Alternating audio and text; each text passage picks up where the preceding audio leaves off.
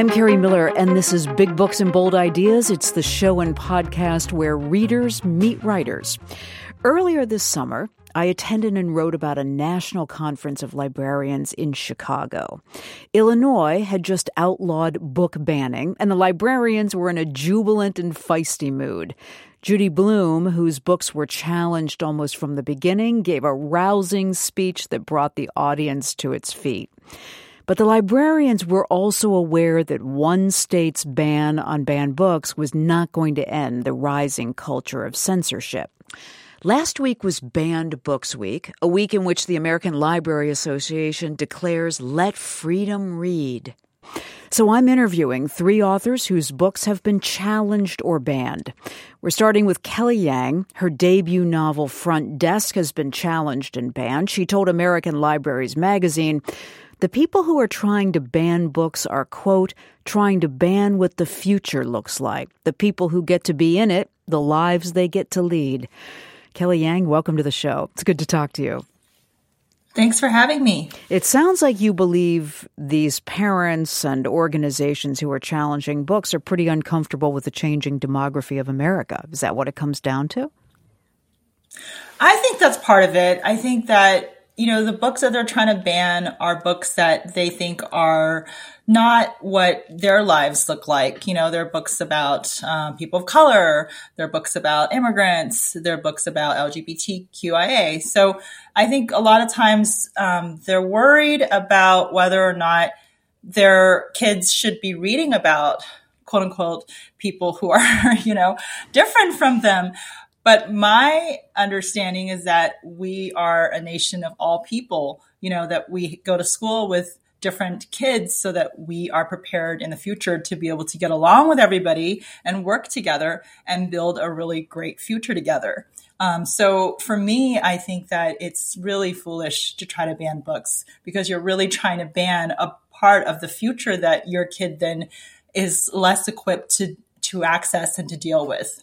I want to talk to you about a couple of ideas here um, about kind of different dimensions of censorship. One of which is soft censorship, where mm-hmm. librarians or teachers are concerned enough about what the reaction may be if they bring in your book or someone else's where that has, you know, created some political buzz.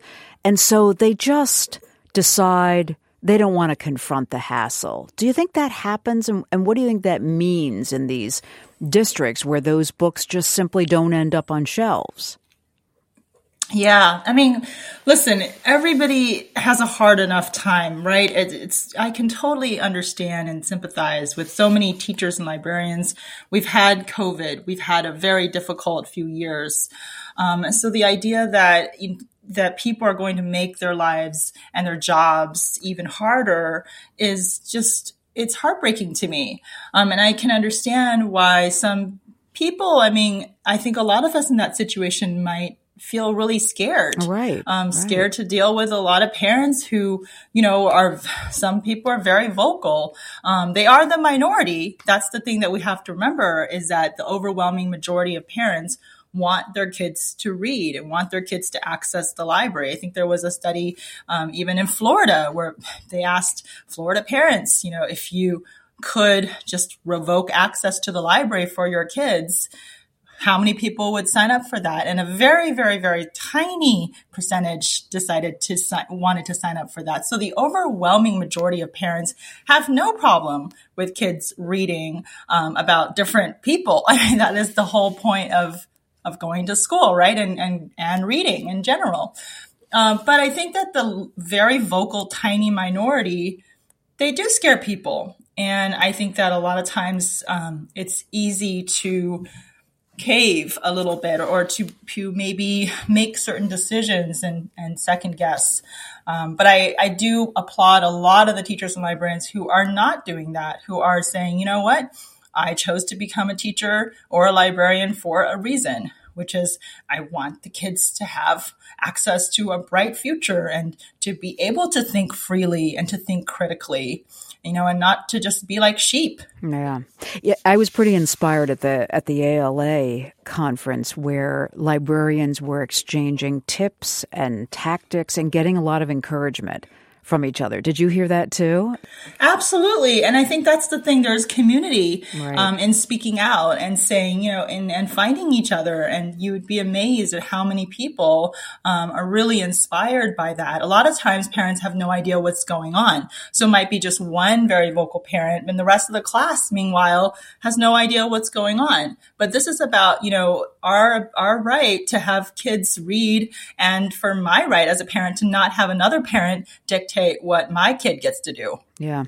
Uh, I, I was reading something that Judy Blume, who, as noted, you know, is a veteran of the challenge and book banning uh, wars. Absolutely. But I was also reading something that Laurie Halse Anderson, whose books have also been challenged, uh, was writing about when it comes to this idea that if parents think their kids are not hearing about these ideas somewhere else, that if they believe the book is the source of exposure to this idea, they're really deluding themselves. And here's something that Anderson um, told the New York Times on this. By attacking these books, by attacking the authors, by attacking the subject matter, what they're doing is removing the possibility for conversation.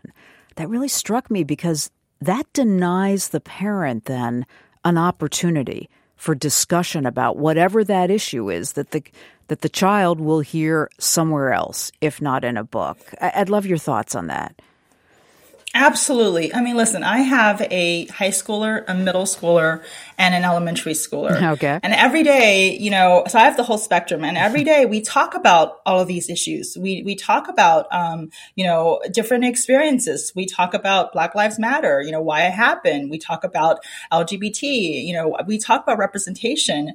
I want them to be able to come to me with their questions because guess what? If I just close that conversation down, the conversation doesn't just go away. It happens somewhere else, usually on the internet right. with a bunch of strangers on social media. I mean, you don't think these kids, these kids have access to so much. And the idea that we're going to take away books and that's going to somehow change their entire world is ludicrous. You know, all it's doing is taking away an opportunity for both of us to have a thoughtful discussion based on a story that we've both read, which is a conversation starter, and we can have our own conversation about it. You're the author of uh, Front Desk, which has been challenged and banned how widely? What, what, describe what happened when the book published.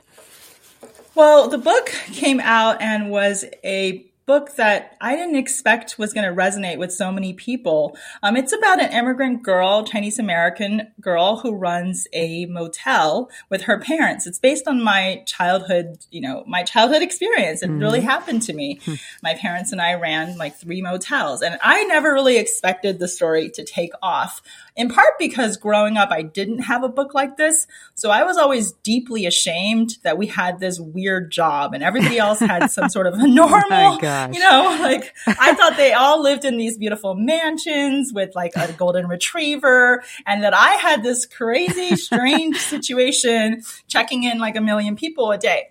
Um, and in fact, when the book came out, I got hundreds and hundreds of letters from people saying, Oh my gosh, you know, my parents ran a laundromat or my grandmother, you know, did this. And a lot of people resonated with the immigrant story, you know, learning English and going to school and feeling a little bit like a fish out of water. So there were so many parts of the story that were just so powerful to people because for the first time they saw themselves reflected. So for the first couple of years, I mean, the book just took off. You know, it was a huge sensation. That's so yeah, great. and I mean, at one point it was called. I think uh, Book Riot said it was one of the you know 30 most influential children's books of all time. Wow. So it was really just um, kind of out of nowhere that we started hearing. Okay, well now it's getting challenged. Um, some people were think we're questioning whether we needed to learn about the immigrant experience. You know, why should my child, you know, have to learn about that? I mean, there are some incidences of racism in the story because, you know, it's a an Asian American family living through the 90s. Like it's things were hard, things were tough, and there were things that happened to her at school. She encountered some bullying. And I think a lot of some people thought, well, I don't really want my kid to, you know, learn about that because now they're going to feel, you know, sad or, or uncomfortable. But the reality is, if we just completely airbrush our entire nation, right, and our entire nation's history, and we just completely ignore experiences of millions of people, you know, then to be honest, what is the difference between this country and where my parents came from, which is China? I mean, they gave up so much to come to this country. My mom was an engineer. My dad was a doctor. One of the reasons they did that was so that I have the freedom to read and the freedom to think and the freedom to question and reflect. These are really core values that make this country so great. And if we take them away, we are completely taking apart the fabric of this nation. Do your parents know what happened with, with the challenges and the bans? Yeah, and I remember, and I remember, um, you know, because growing up in China, this is like totally normal for uh-huh. something to be uh-huh. to be banned. So they didn't really think too much about it. But when they when I started talking about the experience and really speaking out against it, they were like, "Whoa, whoa, whoa! What are you doing?" And I said, "Well, you know, just because it's challenged doesn't mean that I lose my right to challenge back, right? and I should be able to do that." And I and then I think they were so inspired. They have been so inspired um, and so like just enthralled watching that. It's it's been a riot to watch. That's great to hear. Um, you were part of a panel that uh, I attended at, at the ALA conference, and you spoke about how important the sanctuary of the library had been in your life. Yes. And I wondered if you'd reflect a bit on that. I, I wanted our listeners to hear that. Yeah, I mean, if you think about it, the library is one of the few places where people aren't judged. You know, you don't have to have a lot of money to walk in there. It's not like going to the mall. You know, it's not like even going to the grocery store. I mean, if you linger around the grocery store for too long, you're going to start asking questions. Um, so the library is a place where everyone's welcomed, everyone is safe, everyone has the right to learn. And that access to books is one of the one of the only ways we can have that social mobility, truly have it in a, you know, sort of equitable way, right? Everything else really requires so much money. Um, and so the library ha- is so important for us to protect if you really want to give people the hope to improve their lives um, and that they can do it without having, you know, all this access to wealth or whatever. And so it's really, it's really heartbreaking when libraries are being attacked um, when librarians are being, you know, asked to move books, um, which happened recently in Hamilton. And it, it's really, really hard then because then we're taking, we're starting to chip away at this um, important community sanctuary that, that just does so much for our nation.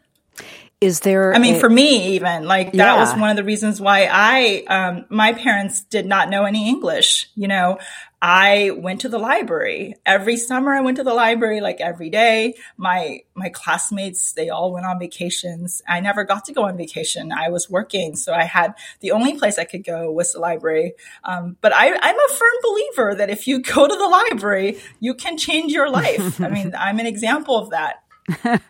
I love to hear that. Is there a banned book other than your own um, that you would recommend on Banned Books Weeks week? I mean, absolutely. I am a huge fan of, like you mentioned, Laurie Halse Anderson.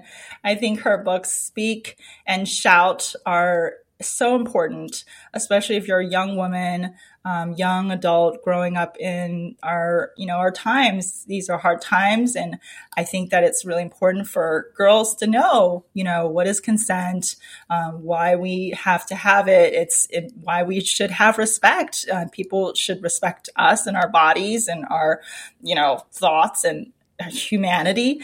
Um, I think these are really important for women to learn and, at a young age. So I would highly recommend um, Speak and Shout.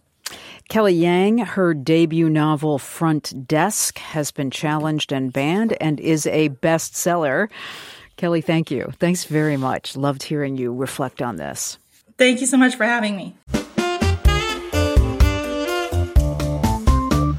I'm Kerri Miller, and this is Big Books and Bold Ideas, a show and podcast where readers meet writers. Last week was Banned Books Week, and I'm talking with three writers whose books have been subject to bans. Now to writer Matt De La Peña. He's a Newbery Award winning author whose novels have been challenged a number of times. His novel Mexican White Boy was banned from the Tucson, Arizona curriculum 10 years ago. Matt, welcome back to the show. It's good to talk to you again. Good to speak to you again, Kerri. I, I've read some of what you said when you learned that the uh, Mexican White Boy had been banned in Tucson. And you made the point that the ban would really deny the novel from the very kids who you wrote it for and you felt needed to read it. Tell me a little bit, add some context to that, if you will. Yeah, so when you're a new writer, you sometimes glorify the idea of being banned. You're like, oh, one day I want to get banned. That would be so interesting. But then you're you don't have the context for who is unable to have access to your book. And Mexican White Boy, this is a, a very interesting experience for me because I wrote the book because I'm mixed. My dad's Mexican, my mom is white. And I wanted to write about the feeling of sometimes not feeling Mexican enough growing up. So the book gets goes out into the world, it has a life of its own. And then I start to hear that it got caught up in a political upheaval in Arizona at the time where, you know, certain people in charge said, I think some of these books are anti Republican. And so my book was part of that. And, you know, I, I was coincidentally invited to Tucson High School to speak around that same time. Wow. And I thought there was no way they would have me there if my book is not even, you know, can't even access it there. But, you know, I think it was just a political thing, much less than it was actually about the content of the book. So I ended up going there and meeting all these young Mexican American readers who actually had the book taken out of their hand by people from the superintendent's office during class, oh put gosh. into boxes. Wow. And taken to the basement. And, you know, it was amazing because I stood in front of them and I'm speaking about my own experience, which echoes some of their experiences. And it's just it was such a strange experience because all everybody in that room felt so connected. Uh, and it was over a book, you know. So I think one of the things I've realized as an author is that your book gets end up it, it ends up getting used as a tool in so many ways you had never expected. Sometimes it's great, and sometimes it's situations like this where a book could be banned. You know what I've wondered as I've read about how these book banning movements, you know, take root in different communities.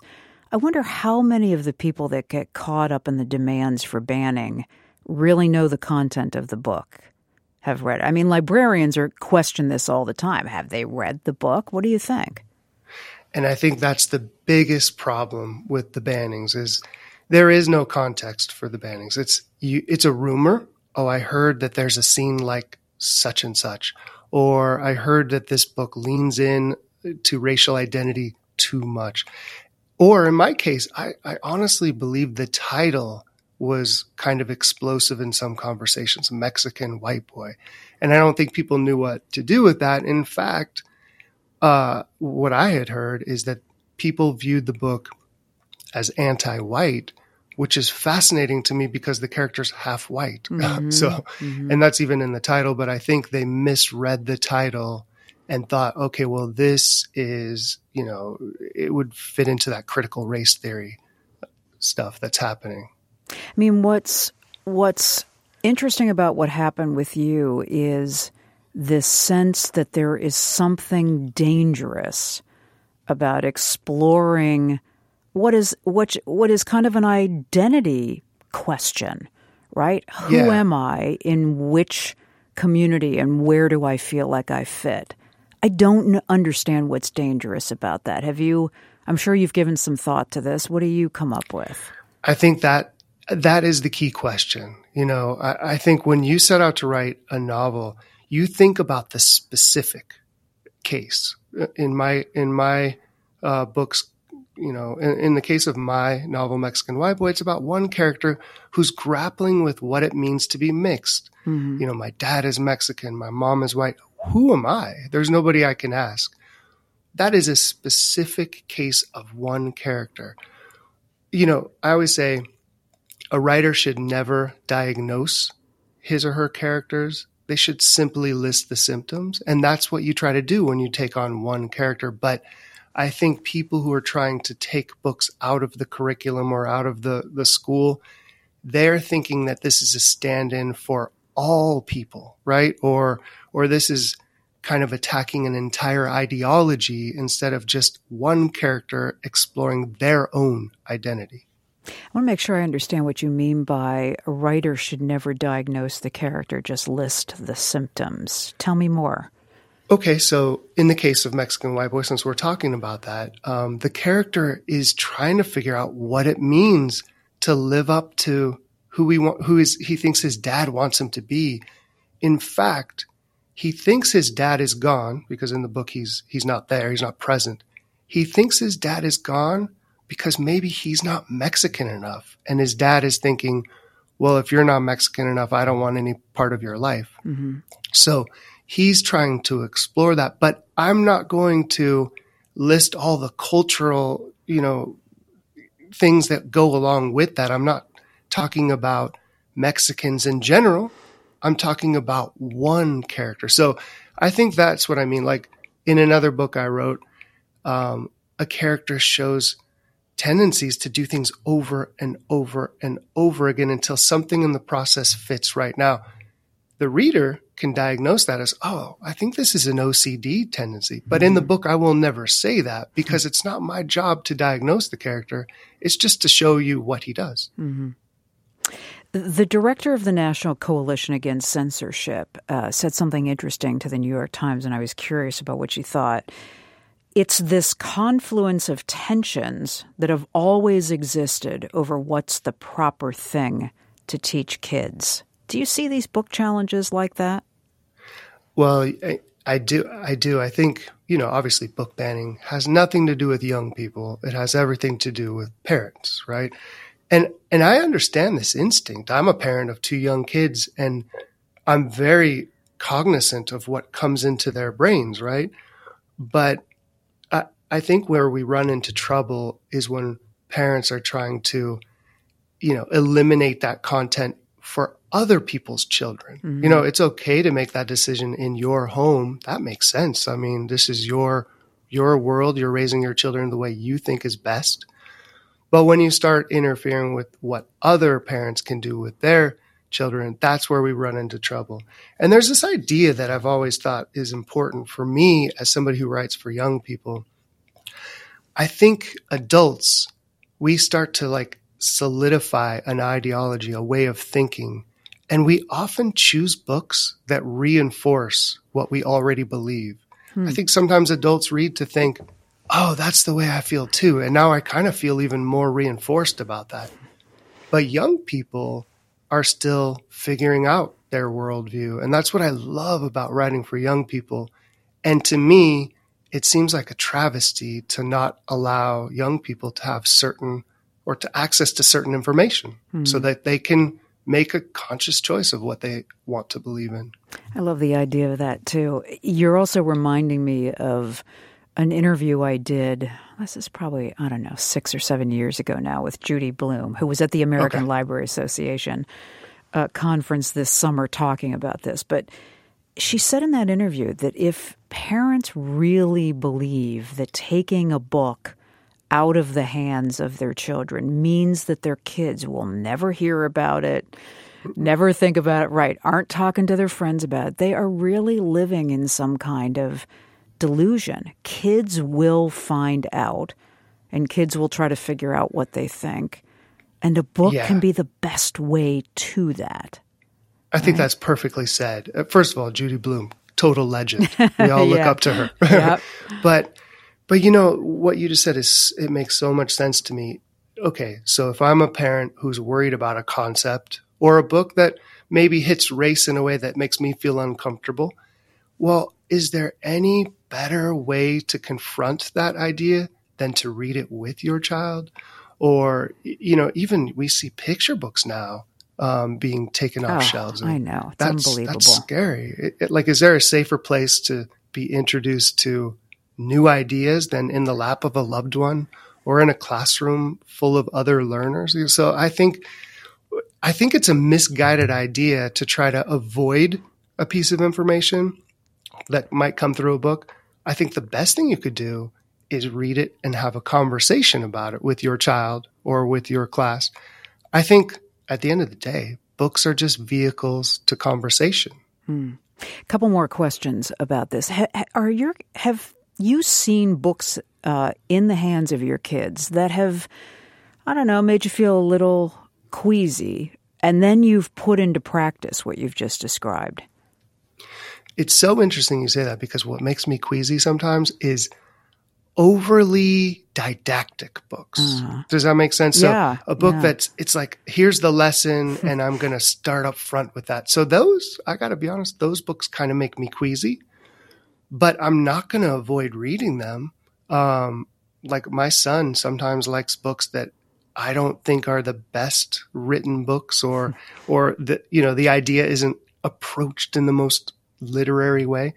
But also, what do I know? You know what I mean? So if he likes the book, we're going to read it again and again. And one of my favorite things, one of my favorite experiences as a parent is watching my son who used to he used to despise books. Real He what? used to Yes, I know this is offensive territory. So, so forgive me, but he would knock the book out of my hand. And okay, some kids do that. Then he would climb onto the ground and push the book under the couch so I couldn't get to it. oh my gosh! But watching, but watching him go from that to then being engaged in a book, even if I didn't think it was the strongest book and want me to read it again and again and again, there's no way I was going to not do that. And then, you know, sometimes we'd have a conversation uh, after reading the book, but I love that. I love that it was a tool where we got to share something. And I'm also interested in what effect you think the the book bans have had on what your own writing career and maybe the access that kids get to the books. I mean, as as you said at the beginning here, I thought, hey, it'd be really cool to have a banned book because a lot flows from that. So, Yeah. what's been the actual experience with it? Well, I think that instinct for the early, the young writer that I might have been, where you think, oh, you know, what would it be like to be banned? I think it's coming from the right place in, in that I don't want to write a book that's easily dismissed.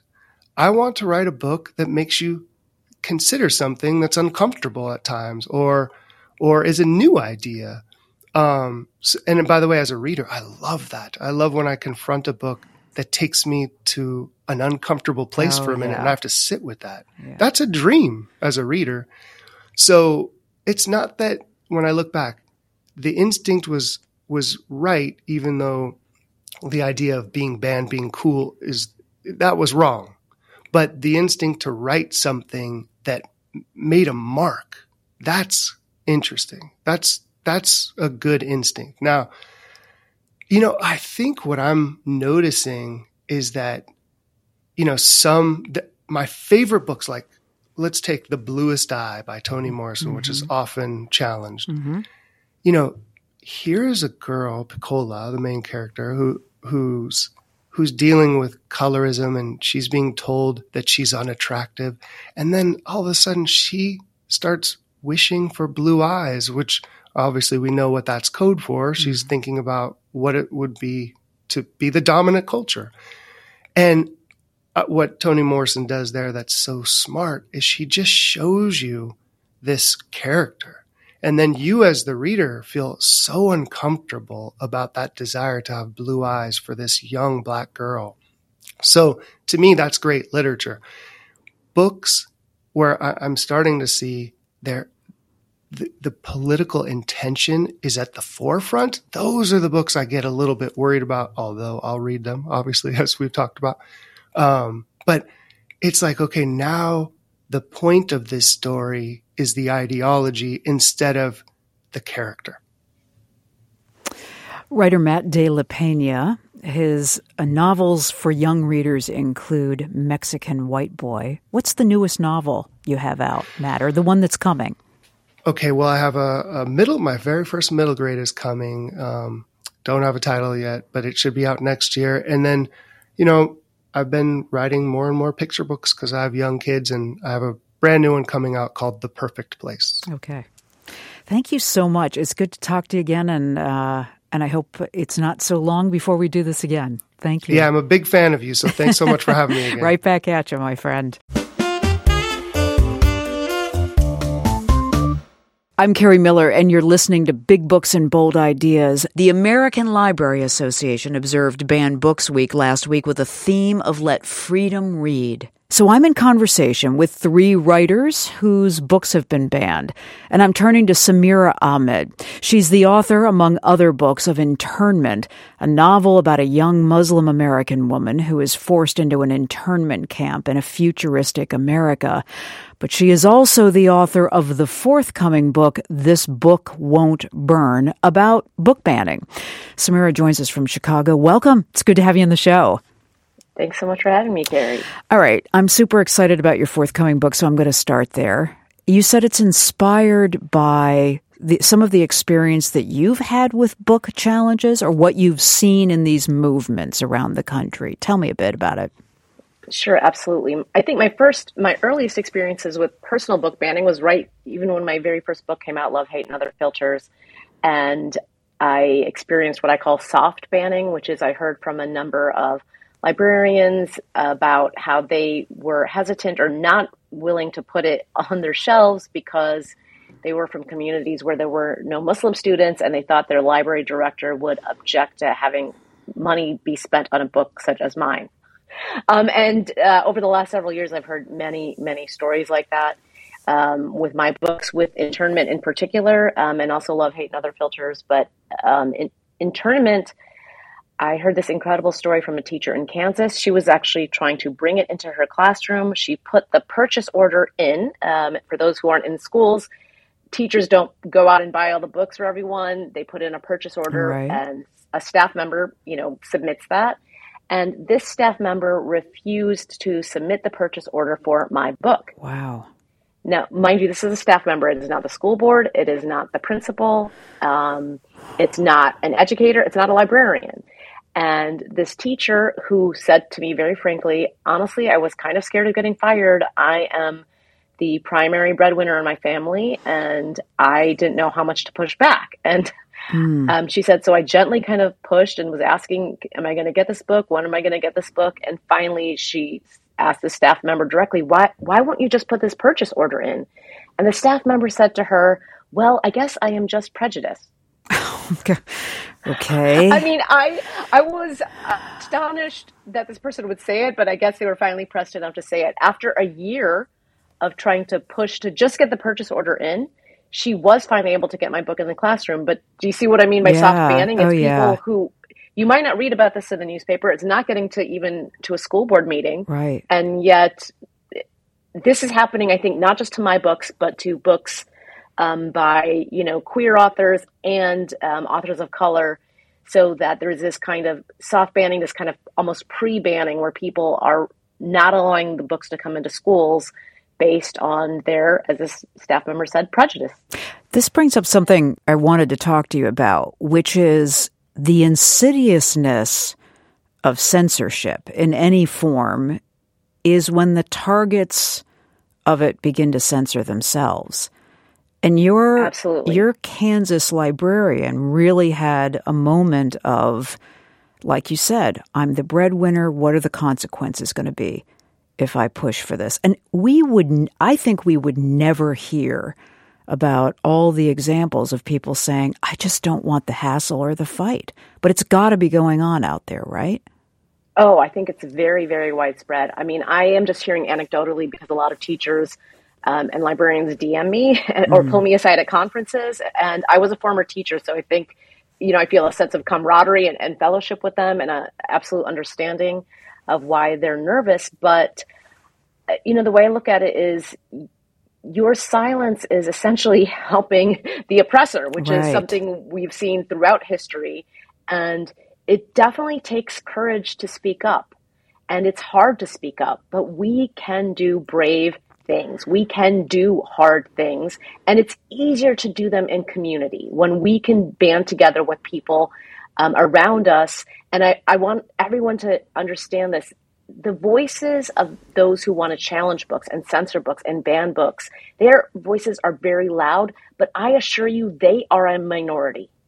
So please find around you, your community, your fellow librarians, your parents who are willing to advocate to ensure that our children have freedom to read. And you know who's doing a great job of this? And this is what partially inspired my next book, This mm-hmm. Book Won't Burn, is students. Yeah, that's right. And I talk to so many students. I have the great fortune of being able to travel and go to schools, although my school visits have been greatly uh, reduced.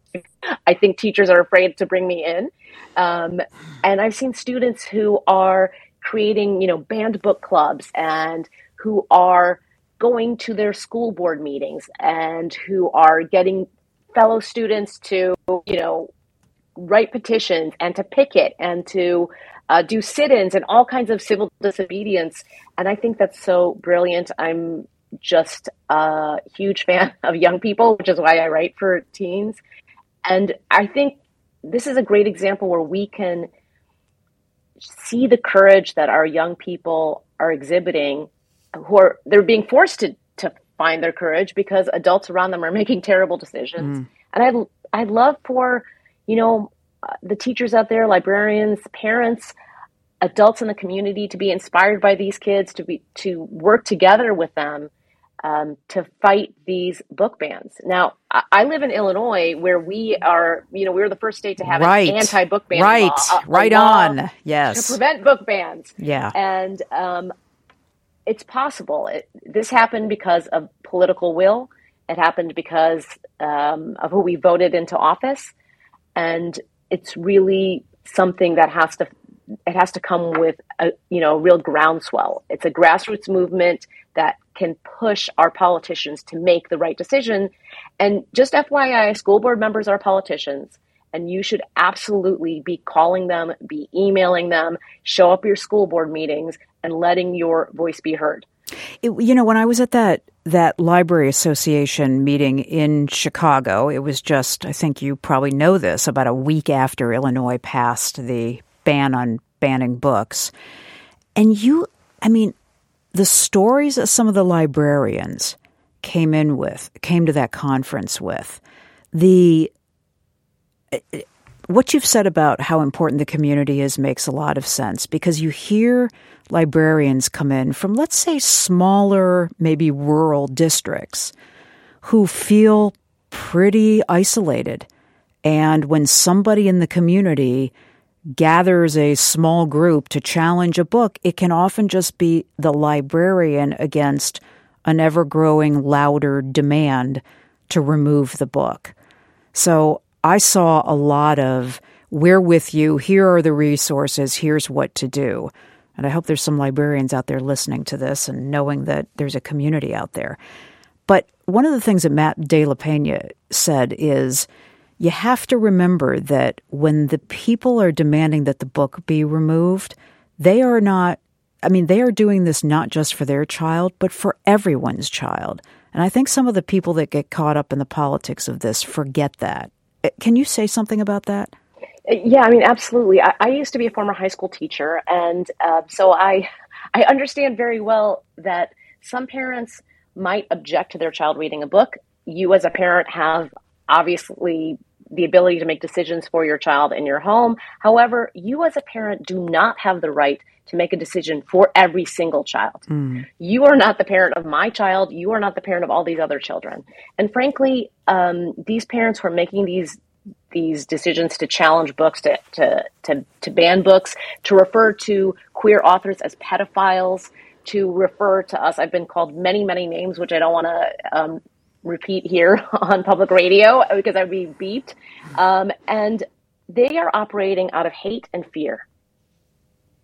And what I want us to do, those of us who believe that censorship is one of the most anti-democratic things that you can can try to push through is mm. I want us to operate from a place of of not just freedom and liberty, but from love, from understanding that all children deserve to see themselves as a hero on the page, that our shelves should reflect our world.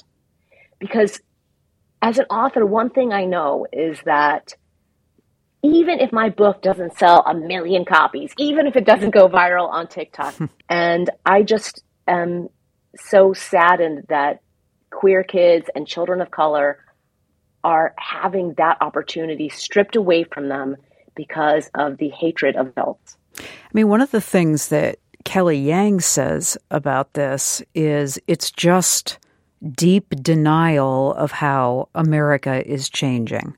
Do you think that's what the what is at the bottom of what seems like resurgent censorship?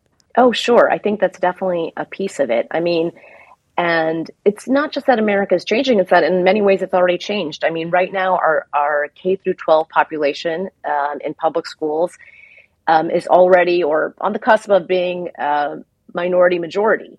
So I, I think there is sort of this last gasp of people who want America to be what it quote unquote was, which is, um, you know, as Langston Hughes says, America was never America for me. Mm-hmm.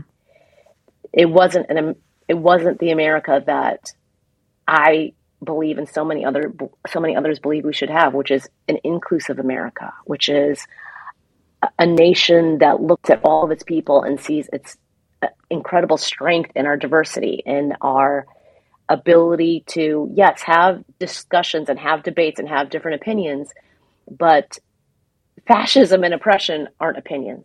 Racism isn't an opinion. Homophobia isn't an opinion. Those are just plain wrong.